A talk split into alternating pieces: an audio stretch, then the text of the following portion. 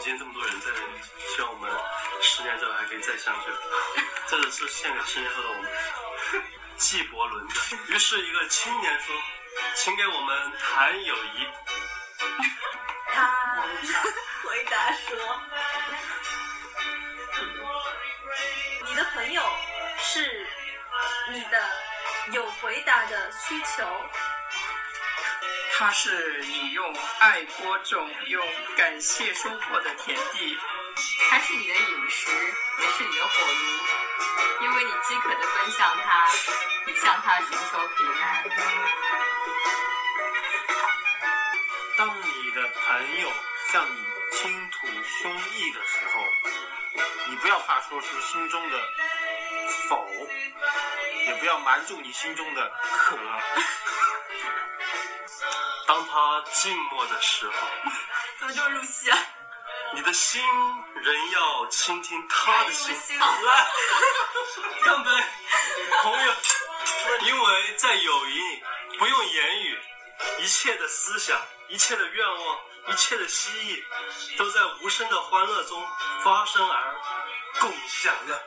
当你与朋友别离的时候，不要忧伤，因为你感到他的最可爱之点，在他当他不在时，遇见清晰。正如登山者从平原上望山峰，也加倍的分明。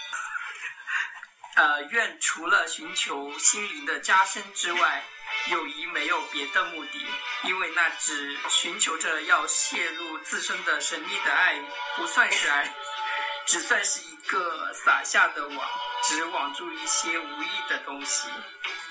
让你的最美好的事物都给你的朋友。假如他必须知道你潮水的退落，也让他知道你潮水的高涨。你找他只为消磨光阴的人，还能算是你的朋友吗？你要在生长的时间中去找他，因为他的时间是满足你的需要，不是填满你的空虚。空虚后面，天空虚空虚。好，在友谊的温柔中，要有欢笑和共同的喜悦。因为在那微末事物的甘露中，你的心能寻到它的轻小而焕发的精神。干杯！为什么感觉像在读圣经一样？OK，好，来。来。好的，开始。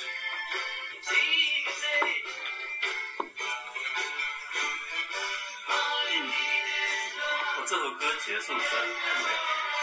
All you need is love。